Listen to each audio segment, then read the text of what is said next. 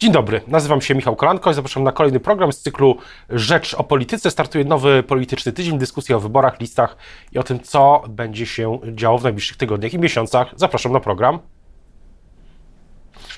Państwa i moim gościem dzisiaj jest Janusz Cieszyński, minister cyfryzacji. Dzień dobry. Dzień dobry panu, dzień dobry państwu. Pierwsze pytanie o Centralny Rejestr Wyborców. To jest nowa rzecz, że tak się wyrażę, która będzie, będzie w tych wyborach. Czy on zadziała, tak mówiąc lapidarnie? No, Centralny Rejestr Wyborców już został uruchomiony. Został uruchomiony 4 sierpnia. Y, warto pamiętać o tym, że żeby Centralny Rejestr Wyborców mógł ruszyć, niezbędna była zgoda Państwowej Komisji Wyborczej, czyli instytucji, która odpowiada za nadzór nad wszystkim, co jest związane z wyborami. No i dlatego y, myślę, że to jest gwarancja tego, że mm, ten system jest dobrym rozwiązaniem. Zresztą nawet wczoraj miałem okazję rozmawiać z samorządowcem z Dolnego Śląska, który opowiadał mi właśnie o tym, że y, to jest krok w bardzo dobrą stronę, dlatego że do tej pory było tak, że szczególnie mniejsze samorządy musiały wydawać niemałe pieniądze na to, żeby utrzymywać swoje lokalne systemy, żeby zapewnić ich bezpieczeństwo, żeby zapewnić serwisowanie. No i Centralny Rejestr Wyborców rozwiązuje ten problem, tak samo jak on został rozwiązany już w wielu, wielu innych y, sytuacjach. Przypomnę, przecież mamy rejestr dowodów osobistych, mamy rejestr PESEL, kiedyś ewidencja działalności gospodarczej też była przeprowadzona, y, była prowadzona w gminach i to wszystko stopniowo jest y, w, jakby wkładane w tę infrastrukturę rejestrów państwowych. Taka jest naturalna kolej rzeczy. Czyli obaw Tutaj... o to, że 15 października coś pójdzie nie tak, pan nie ma. 15 października Centralny Rejestr Wyborców będzie odpoczywał, dlatego że y, Centralny Rejestr Wyborców nie służy ani do ustalania wyników wyborów, ani nie służy do y, liczenia głosów. On y, służy do tego, żeby przypisać każdego z nas, kto jest uprawniony do głosowania, do właściwego okręgu i obwodu wyborczego. Zresztą każdy może, korzystając z usługi Twoje dane w CRW, zobaczyć na naszej stronie internetowej, do jakiego obwodu głosowania został przypisany, czyli mówiąc w skrócie, gdzie będzie 15 października głosował. Pytałem o to, bo też e,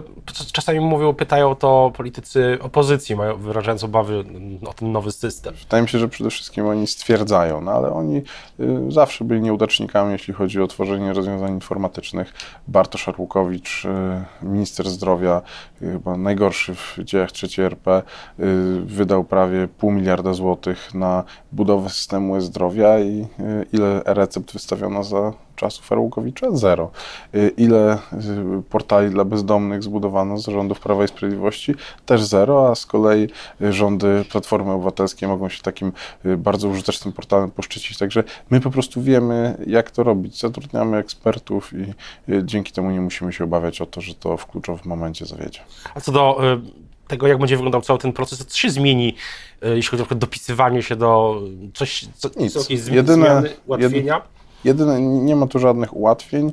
Jedyne, y, czego możemy być pewni, to że jeżeli będziemy się dopisywać w dużym mieście, to na pewno to nasze dopisanie będzie odnotowane. Do tej pory było tak, że z powodu natłoku wniosków y, była sytuacja, w której po prostu, y, jeżeli y, ktoś się dopisywał na ostatnią chwilę, to bywało, że to nie zostało uwzględnione. I to nie jest zarzut, dlatego że urzędy były po prostu zasypywane tymi wnioskami. Teraz będzie w ten sposób, że w momencie, w którym y, taką zmianę zgłosimy, ona będzie automatycznie odnotowywana w rejestrze i wszystko na pewno będzie odnotowane. Co do y, przyszłości, też jest pytanie o o to, jak e, będzie przebiegało głosowanie za granicą. Piszemy o tym też Rzeczpospolitej dzisiaj. Pan się nie obawia, że głosy przypadną. To nie chodzi już o system informatyczny, tylko o sam system e, liczenia, liczenia głosów. Ja przyznam szczerze, że e, w ogóle jeszcze rok temu, półtora nie planowałem zagłębiać się w arkana kodeksu wyborczego i muszę przyznać, że teraz się skupiłem wyłącznie na tym, co dotyczy CRW, a te pozostałe kwestie, no faktycznie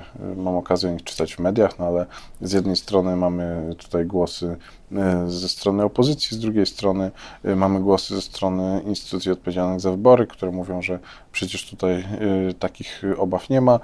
Ja powiem tak, ja nie jestem od tego ekspertem i zwykłym na tematy, na których się nie znam, po prostu się nie wypowiadam. Co do cyfryzacji, to też może można pewnie podsumować te pierwsze tygodnie działania M-Obywatela w nowej wersji. Nie, nie żałuje Pan, że został wprowadzony w, może powinien być wprowadzony później po większych e, testach? Nie ma pan poczucia, że wszystko... Nie, moim zdaniem, wszystko yy, moim zdaniem, znaczy to jest tak, Oczywiście prawdą jest to, że w momencie, w którym aplikacja była wdrażana, to y, były problemy i obywatele nam je zgłaszali i my to też widzieliśmy i to jest oczywiście prawda. Natomiast y, y, my sobie z tymi problemami poradziliśmy w tak naprawdę 2-3 dni i w poniedziałek, to było w piątek, a w poniedziałek, kiedy aplikacja ruszyła już nowy tydzień, to te problemy były usunięte. No i tak naprawdę realia są takie, że jeżeli porównamy liczbę osób, które korzystają, liczbę wejść do aplikacji, no to y, po miesiącu jest ich cztery razy więcej każdego dnia niż było przed wdrożeniem, tak? Czyli można powiedzieć, że ona jest cztery razy bardziej popularna. Y, jeżeli patrzymy na liczbę użytkowników, to w ciągu tego okresu y, wyrobiono prawie 3 miliony nowych M-dowodów, czyli tych nowych dokumentów tożsamości, które sprawiają, że Polska jest największym krajem Unii Europejskiej z cyfrowym dokumentem tożsamości, który jest równoważny dowodowi osobistemu i paszportowi. Z, oczywiście są to pewne wyjątki, ale y, największy z nich obowiązuje tylko do końca wakacji, także niedługo już będzie można powiedzieć, że y, takiego wyzwania też tam nie ma. Moim zdaniem to jest coś, co trzeba było zrobić, to jest coś, co y, dobrze, że zrobiliśmy. Y, no i myślę, że bronią nas liczby. Uruchamiamy stale nowe funkcje w ubiegłych tygodniach, na przykład tymczasowe prawo jazdy, zaraz po zdanym egzaminie e, wychodzimy e, z Wordu i mamy już e, w kieszeni prawo jazdy, z którym możemy prowadzić samochód. Wcześniej takich możliwości nie było, trzeba było czekać na plastik. Kiedyś rozmawialiśmy, chociaż nie na tej antenie, o możliwości czy integracji obywatela z, z narzędziami takimi jak, z tymi LLM-ami, czyli na przykład jak chat GPT, czy to też gdzieś jest na, w tej mapie drogowej rozwoju? Jak najbardziej. My musimy też nadążać za rozwojem technologii i chcemy, chcemy jak najbardziej wykorzystywać te możliwości, które dają te duże modele językowe, tak żeby w przystępny sposób prezentować obywatelom informacje na temat tego, na przykład jak załatwić jakąś sprawę. Ja uważam, że to jest bardzo dobry sposób y, na y, wykorzystanie tych modeli, ponieważ często mm, mamy takie informacje, zgłoszenia, czy po prostu opinie ludzi, że nie mam pojęcia, jak to załatwić, nie mam pojęcia, co z tą sprawą zrobić, jak ten problem rozwiązać. I y, jeżeli tego będziemy uczyli te modele, no to po pierwsze nie mamy tu żadnych, y, żadnego styku z danymi osobowymi, więc to jest dobre, ważne, y, bo ta kwestia dane osobowe, a duże modele językowe, ona budzi kontrowersje w całej Europie. No a po drugie, to jest po prostu bardzo praktyczne, a jeżeli ktoś mnie pyta, co powinniśmy robić w aplikacji, jak powinniśmy ją rozwijać, no powinniśmy iść w stronę tego, żeby y, ona rozwiązywała jak najwięcej problemów ludzi. Myślę, że to może być jeszcze w tym roku taka funkcjonalność w przyszłym? Myślę, że pierwsze, pierwsze wersje, jeżeli chodzi o właśnie wdrożenie sztucznej inteligencji, będą jeszcze w tym roku. Czyli w tym roku jeszcze M-Obywatel z takimi rozwiązaniami no, czy, to będzie, czy to będzie w samej aplikacji, czy też na, y, w formie y, tej webowej, czyli dostępnej z przeglądarki, to jeszcze się okaże, ale docelowo plan jest taki, że wszystko, co mamy w na stronach gov.pl będzie też dostępne za obywatela. Tak, y, taka dygresja, ta dyskusja o LLM-ach trwa już ładnych parę miesięcy. W tym, w tym roku to będzie... początku tego, tego roku, tak naprawdę. Ten rok jest... Y, w tym roku ta dyskusja się tak naprawdę roz, rozkręciła, też weszła w mainstream, że się tak wyrażę. Jak pan dzisiaj, też z punktu widzenia właśnie, jeśli chodzi o dane osobowe, trochę ten hype się tak chyba opadł, jeśli chodzi o LLM-y i pytanie, jak pan go dzisiaj, dzisiaj tą sytuację widzi, tak ogólnie w sensie rozwoju też to jest cywilizacji. Tak, że, to jest tak, że najpierw y, zdziwiliśmy się, że y, istnieją technologie, które potrafią wygenerować y, nawet kilka stron tekstu, odpowiadając na nasze pytania, no a potem przekonaliśmy się, że często te odpowiedzi jednak mają w sobie luki i że tym LLM-om trochę brakuje do tego, żeby być kompetentnymi ekspertami w każdej sprawie, a taka była, przypomnę, obietnica na samym początku. Także ja uważam, że tutaj, jak każda technologia, ona ma swoje fazy rozwoju i ja uważam, że to bardzo dobrze, że mm, mieliśmy ten hype. Myślę, że on wielu osobom otworzył oczy na to, że jednak są takie technologie, one dają takie możliwości i myślę, że dzisiaj nikt nie ma wątpliwości co do tego, że silne państwo musi korzystać z narzędzi sztucznej inteligencji. No a jakie będą te konkretne zastosowania, to myślę, że jeszcze możemy się zdziwić, możemy się przekonać, że to będzie jednak trochę co innego niż to, co pierwotnie zakładaliśmy. Kwestia, kwestia regulacji, czy też nie jest tak, że w tej historii widać, że bardzo trudno regula, regu, regulacją nadążać za, za technologią, że ta technologia po prostu tak przyspiesza, że e, zwłaszcza w sytuacji, w której e, te regulacje są na przykład na poziomie unijnym, to trwa, to jest jeszcze trudniejsze. Moim zdaniem jest tak, że w przypadku takich nowych technologii próby y, właśnie takiego nadążania regulacyjnego y, to się zawsze źle kończy. Y, moim zdaniem trzeba poczekać na to, żeby dać tym technologiom się rozwinąć.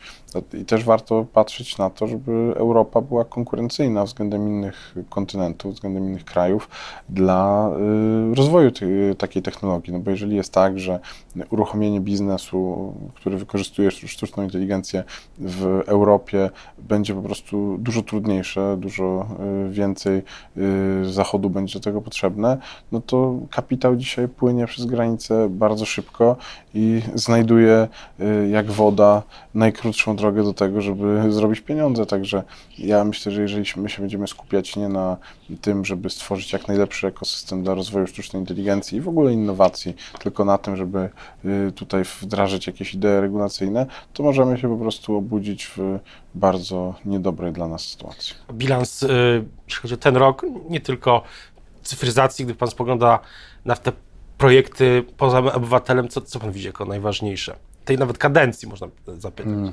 Mogę powiedzieć o, o tym roku, tak? W tym roku uruchomiliśmy nową wersję M-Obywatela. Tak jak mówiłem, liczby jasno wskazują, że to był krok w dobrą stronę. Uruchomiliśmy największe w historii konkursy na budowę szerokopasmowego internetu. To daje nam nadzieję na to, że w 2026 roku 99% Polski, polskich gospodarstw domowych będzie podłączonych do światłowodu. Trwa aukcja na częstotliwości niezbędne do uruchomienia 5G i to jest aukcja pierwsza w historii, która ma tak zwane zobowiązania pokryciowe, czyli zobowiązuje firmy nie tylko do tego, żeby zarobić na nas, ale też do tego, żeby zapewnić nam dostęp do tych usług poza y, największymi miastami. Realizujemy y, program zakupu laptopów dla y, uczniów czwartych klas, co moim zdaniem jest milowym krokiem w stronę cyfryzacji edukacji. Przypomnę, że mm, polscy nastolatkowie mają fantastyczne wyniki w testach kompetencji numerycznych, czyli ten potencjał jest bardzo duży. Natomiast y, widzimy, że kiedy już wchodzą na rynek pracy, kiedy są starsi, y, kiedy są częścią gospodarki, to jednak te wyniki są gorsze, mierzone liczbą patentów czy innowacyjnością. Uważam, że jeżeli szko polska szkoła będzie bardziej cyfrowa, będzie wypuszczała absolwentów, którzy będą lepiej przystosowani do tego, żeby się odnaleźć na tym współczesnym rynku pracy, to to będzie bardzo duża y, zmiana na plus.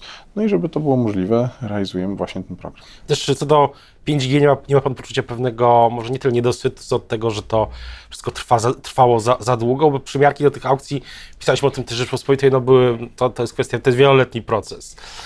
Ja od samego początku stałem na stanowisku, że obecne regulacje y, są w stanie, mm, jakby może powiedzieć, udźwignąć przeprowadzenie aukcji na rozdysponowanie częstotliwości 5G. Y, no rzeczywistość przyznała mi rację, bo bez oczekiwanej przez niektórych ustawy o Krajowym Systemie Cyberbezpieczeństwa ta aukcja została rozpisana, no i biorą w niej udział cztery największe polskie telekomy, no więc nie sądzę, żeby ktokolwiek wkładał prawie pół miliarda złotych do y, takiego worka, gdzie rezultat byłby prawnie niepewny. Właśnie, ale ta ustawa, o której sam Pan o tym wspomniał, to jest y, coś, co w tej kadencji już się nie uda przyjąć. No, ale ja, kiedy na y, początku czerwca, ile się nie mylę, była powoływana Rada do spraw cyfryzacji tej kadencji, to ja mm, odpowiadając na pytania członków Rady, y, tutaj jasno wskazałem, że moim zdaniem w tej kadencji y, tej ustawy i prawa komunikacji elektronicznej się nie uda przyjąć, no to wynika z po prostu takiej jawnej obstrukcji opozycji. To myślę, że to jest. Obstrukcji opozycji? No oczywiście, no bo jeżeli y, w sprawie ustawy o Krajowym Systemie Cyberbezpieczeństwa y, mówi się, wyznacza się termin mm, wysłuchania publicznego na termin jakby trzy posiedzenia Sejmu naprzód, no to widać, że tu nie chodzi o żadną dyskusję czy wysłuchanie kogokolwiek, tylko po prostu awanturę poprzednie wysłuchanie publiczne było o mm, ustawie Prawo komunikacji elektronicznej. Polecam odtworzyć sobie nagranie z tego wysłuchania publicznego.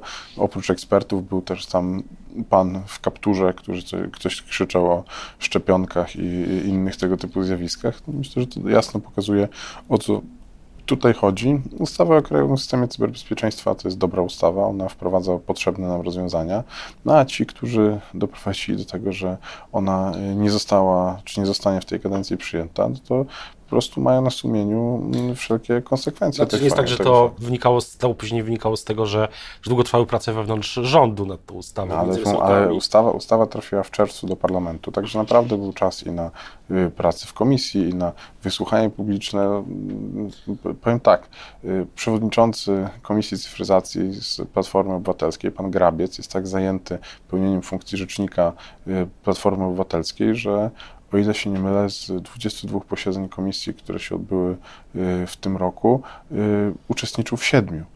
Jeden, trzy. Y, także no, y, niech pan redaktor sobie wyobrazi, co by było, gdyby pan przychodził na co trzecią audycję. Y, myślę, że redakcja Rzeczpospolitej mogłaby tego nie wytrzymać. No, myślę, że tak mogłoby tak rzeczywiście być, ale mówiąc całkiem, pytając całkiem poważnie, jeszcze dwie, dwie polityczne kwestie. Jedna, ile będzie, czy na ile będzie cyfryzacji w programie wyborczym Prawa i Sprawiedliwości, który rzekomo już podobno jest prawie do, zapisany, napisany. Y, to jest tak, że y, takie przedpremierowe y, wycieki się często zdarzają w świecie technologii, ale w tym przypadku niestety nie z mojej strony. A na koniec jeszcze, to jeszcze pytanie mm, podobne do tego, które zadawałem, gdy ostatni raz rozmawialiśmy w, w, w programie Rzecz o Polityce, to było parę ładnych miesięcy temu, czy będzie pan kandydował z, z list Prawa i Sprawiedliwości i jeśli tak, to z którego miejsca i z którym okręgu? Listy Prawa i Sprawiedliwości jeszcze nie zostały zarejestrowane, jeszcze nie zostały ogłoszone. Ja mam nadzieję, że to będą bardzo y, mocne listy, takie, które dadzą nam szansę mm, obronić co najmniej stan posiadania w parlamencie. Jeżeli tylko dostanę taką propozycję, to, to byłby dla mnie wielki zaszczyt, żeby kandydować. Natomiast decyzje na temat tego, kto z jakiego miejsca, z jakiego okręgu kandyduje, to są decyzje kierownictwa politycznego Prawa i Sprawiedliwości, pana prezesa Jarosława Kaczyńskiego. I ja, tak jak mówiłem, mamy sporo projektów w Ministerstwie Cyfryzacji, na nie mam wpływ, nimi się zajmuję, a kwestie, na które wpływu nie mam, y, pozostawiam do rozstrzygnięcia. Kiedy, kiedy to rozstrzygnięcie może być? No, Dziennikarze spekulują, że to może być, e, że to jest kwestia, no powiedzmy, najbliższych kilkunastu, kwestia mm, przełomu sierpnia i września. No myślę, że tyle mogę uchylić rąbka tajemnicy, że do 6 września na pewno. No to, no to, to tak, bo to jest termin, który, który wynika z, z terminarza wyborczego 6 września rejestracja listy. Będziemy śledzić ten proces. Teraz bardzo dziękuję za rozmowę Państwa i moim gościem dzisiaj był Janusz Cieszyński, minister cyfryzacji. Dziękuję bardzo. Dziękuję bardzo.